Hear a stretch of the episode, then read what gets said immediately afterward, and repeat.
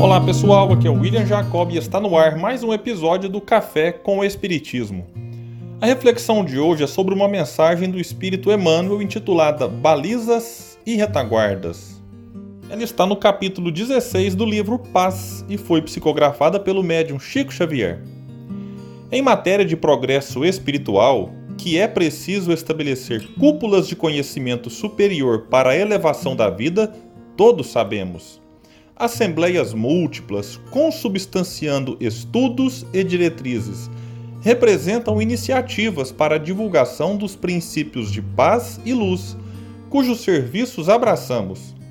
Para isso, criamos processos vários, instituições de apoio iluminativo, casas destinadas a reuniões sistemáticas para informações construtivas, recintos em que se processem diálogos doutrinários e movimentos diversos para a aquisição de reconforto.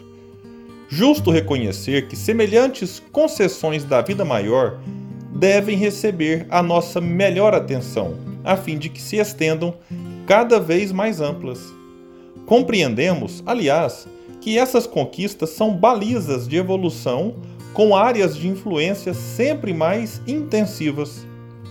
Promovendo, no entanto, a formação das frentes a que nos referimos, não podemos esquecer as retaguardas constituídas por multidões de irmãos da família humana que não nos será lícito desprezar.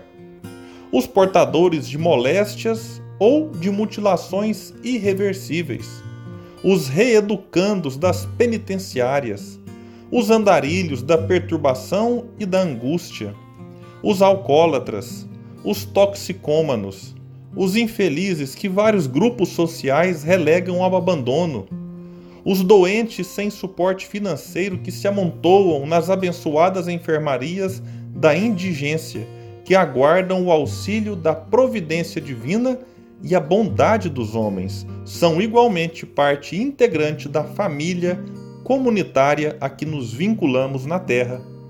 Balizas e retaguardas. Os companheiros que puderem, reflitam nisso e, tanto quanto possível, unamo-nos na decisão de auxiliar aos irmãos infortunados do caminho de nossas próprias experiências.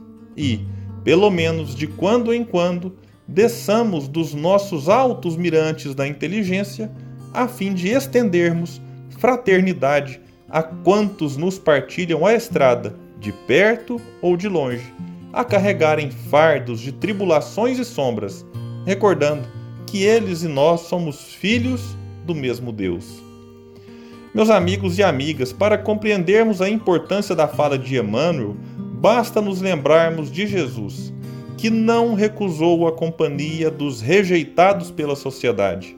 Prostitutas, leprosos, cobradores de impostos e muitos outros grupos que eram mal vistos por muitas pessoas receberam atenção, carinho e amor do Mestre.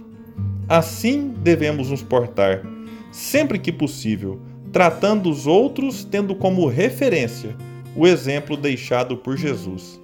Não é fácil, nem sempre seremos bem-sucedidos, mas o importante é desenvolvermos a boa vontade de auxiliar sempre, até que de pouco em pouco consigamos fazer mais bem do que mal. E um dia assim como Jesus, amaremos a todos de maneira incondicional, ou seja, sem colocar condições no amor que oferecemos. Muita paz e até o próximo Café com o Espiritismo.